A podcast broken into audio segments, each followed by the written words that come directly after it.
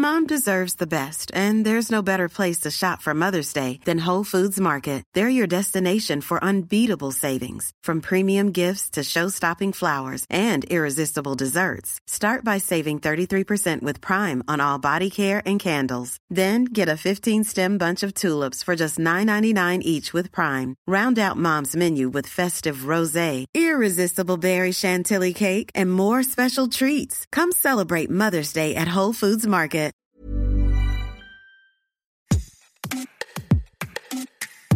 Un couple sur quatre en âge de procréer est touché par l'infertilité en France, selon un rapport remis en février 2022 au ministère de la Santé. L'infertilité, les infertilités concerneraient environ 3,3 millions de personnes. Des techniques d'assistance médicale à la procréation, PMA, aident les couples hétérosexuels, les couples lesbiens et les femmes seules à procréer en France. À la fin des années 2010, environ 3,4% des enfants français naissent grâce à ces techniques. La PMA, rappelons-le, c'est l'ensemble des pratiques médicales, cliniques et biologiques permettant la conception in vitro, la conservation des gamètes, des tissus germinaux, des embryons, le transfert d'embryons et l'insémination artificielle. Différentes techniques qui sont prises en charge sous certaines conditions par l'assurance maladie. Dans ce parcours de PMA qui peut être long, le professionnel de santé entre dans la vie du couple, fracasse parfois ce projet d'enfant conçu dans l'intimité à deux. Entre les nombreux examens prescrits, parfois douloureux, l'attente, l'espoir, les échecs, nombreux sont celles et ceux qui évoquent un parcours du combattant pendant une PMA. Dans cet épisode de Minute Papillon, on évoque cette intimité du couple parfois chamboulée par la PMA, du passage d'une sexualité plaisir à celle reproductive. Notre invitée est Aurélie Ronfaux, doula, directrice de création et designer, créatrice du site et du podcast Le Trimestre Zéro. Aurélie Ronfaux a publié L'aventure de la vie, un guide du désir d'enfant et de la PMA chez Vibert. Bonjour Aurélie Ronfaux. Première question, un peu vaste. Comment la PMA influe-t-elle sur les relations de couple? Effectivement, c'est un parcours du combattant. Ça implique euh, beaucoup de temps, beaucoup de rendez-vous médicaux, une intimité beaucoup pour la femme dévoilée beaucoup de prises de médicaments aussi, des changements corporels, des changements hormonaux, émotionnels. Et donc forcément, quand on est en couple, euh, que ce soit un couple hétéro ou, euh, homosexuel, euh, bah, si on a des changements personnels, ça implique le partenaire. Et pour le coup, bah, la sexualité peut être impactée. Alors, sans faire de généralité, euh, elle est forcément impactée parce que le rapport que l'on a au corps pendant euh, un parcours de PMA est modifié. On va passer d'une sexualité plaisir euh, de couple à une sexualité reproductive. La sexualité reproductive, ça veut dire quoi concrètement? La sexualité reproductive, c'est que le couple va avoir une sexualité dans l'objectif d'avoir un enfant versus une sexualité plaisir où euh, avant d'avoir ce désir d'enfant, euh, on explore sa sexualité euh, sans enjeu majeur à part se faire plaisir. Bah là, ça va un petit peu s'inverser, beaucoup s'inverser, et la reproduction va rester, va être un objectif. Alors le mot est pas beau, mais justement, ça va devenir un objectif. Notamment des rapports sexuels qui sont programmés.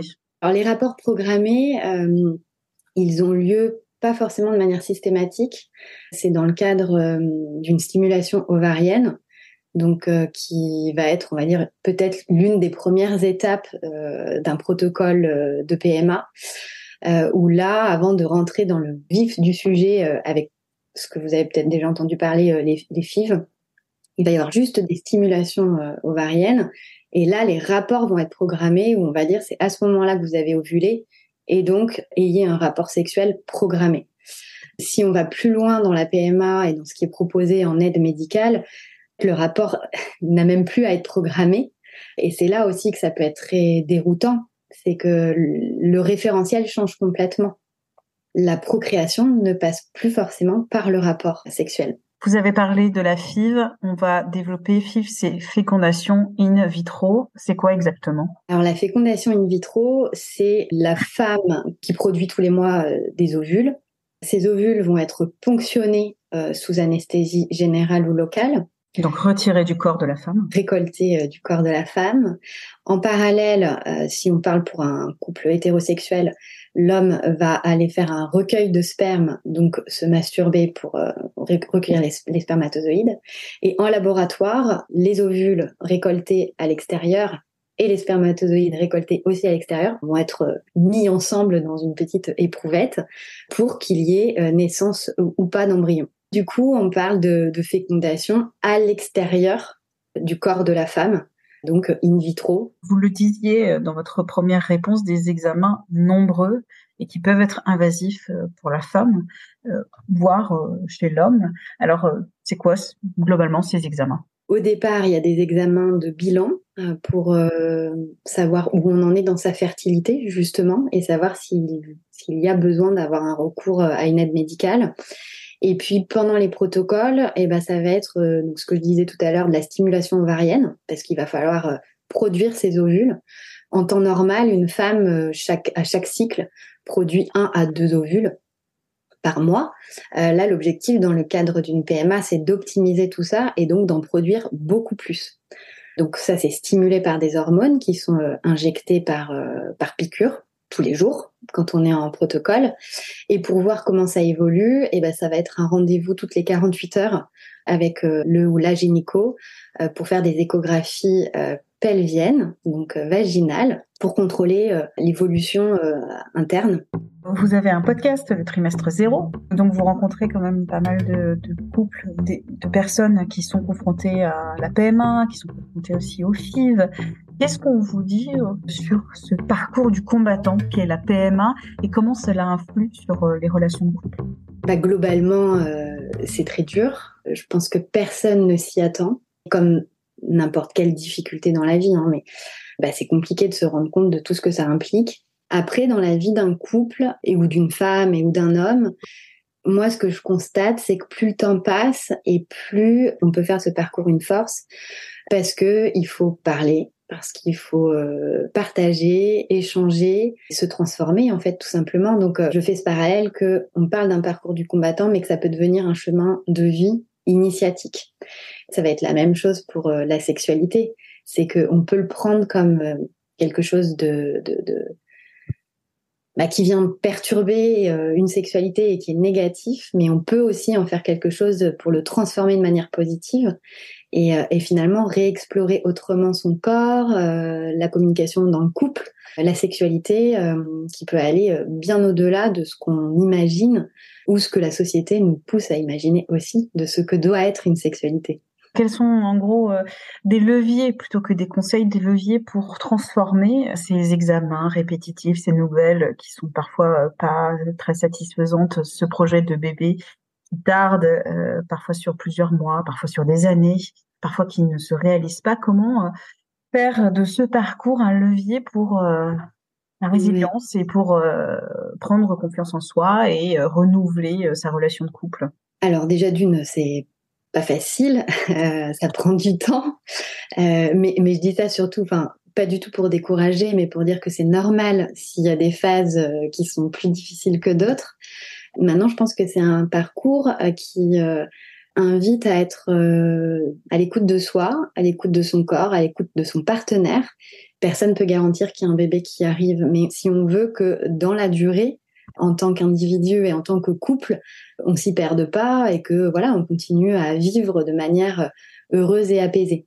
Hum, de réapprendre à avoir confiance en soi, même si elle est malmenée L'écoute de soi, je pense, permet de reprendre confiance en soi, de s'entourer si c'est possible. Pareil, ça dépend des périodes. Il y a des fois, on n'a pas envie, mais quand c'est possible, euh, s'entourer des bonnes personnes peut permettre de traverser euh, tout ça. Et puis, euh, de reconsidérer aussi son pouvoir féminin et son pouvoir masculin. Pour donner un exemple euh, concret, quand on est dans l'arrivée des règles, par exemple, est vécue de manière très euh, très très difficile euh, parce qu'elle représente un échec, ce qu'on n'a pas réussi à avoir et qu'on souhaite vraiment, mais on peut voir aussi les règles, les règles comme une renaissance, comme un renouveau et comme la possibilité que au prochain cycle, ça puisse peut-être éventuellement fonctionner. Sans le sang, il n'y a pas de vie. Et sans vie, il n'y a pas de futur bébé non plus. Donc voilà, c'est d'essayer de, changer son regard sur ce qu'on imagine au premier abord des choses qui nous arrivent. En fait, on peut se faire accompagner, et encore une fois, d'être à son écoute et respecter. Il y a des fois, on n'a pas envie, des fois, on a envie, des fois, des fois, c'est le bon moment, des fois, c'est pas le bon moment. Parce que dans le couple, on est deux et on peut avoir des temporalités différentes. Bah, moi, les couples que je rencontre, alors, faut pas croire que tout est, enfin, effectivement, tout, n'est pas beau et tout n'est pas rose, mais je pense que soit les couples cassent, parce qu'effectivement, c'est difficile comme euh, une grosse épreuve de la vie, soit pour le coup euh, ils en ressortent complètement soudés et plus que, enfin plus que soudés euh, s'il n'y avait pas eu une épreuve difficile dans la vie. Et le couple, bah, c'est une histoire d'harmonie, une histoire de, une partition de musique euh, qu'il faut essayer de, de suivre et, et d'accepter avec voilà ses aléas et mais avec de la communication. moi, je suis persuadée que on peut faire de belles choses et la sexualité est une forme de communication. Donc, euh, elle peut changer et il faut s'adapter et, l'explorer. Merci d'avoir écouté cet épisode de Minute Papillon, un podcast d'Anne-Laetitia Béraud pour 20 minutes. S'il vous a plu, n'hésitez pas à le partager sur les réseaux sociaux, à en parler autour de vous, à vous abonner, à l'évaluer sur votre plateforme ou appli d'écoute préférée comme Apple Podcast, Spotify, Deezer ou encore Podcast Addict. À très vite et d'ici là, bonne écoute des podcasts de 20 minutes comme L'été dans vos oreilles.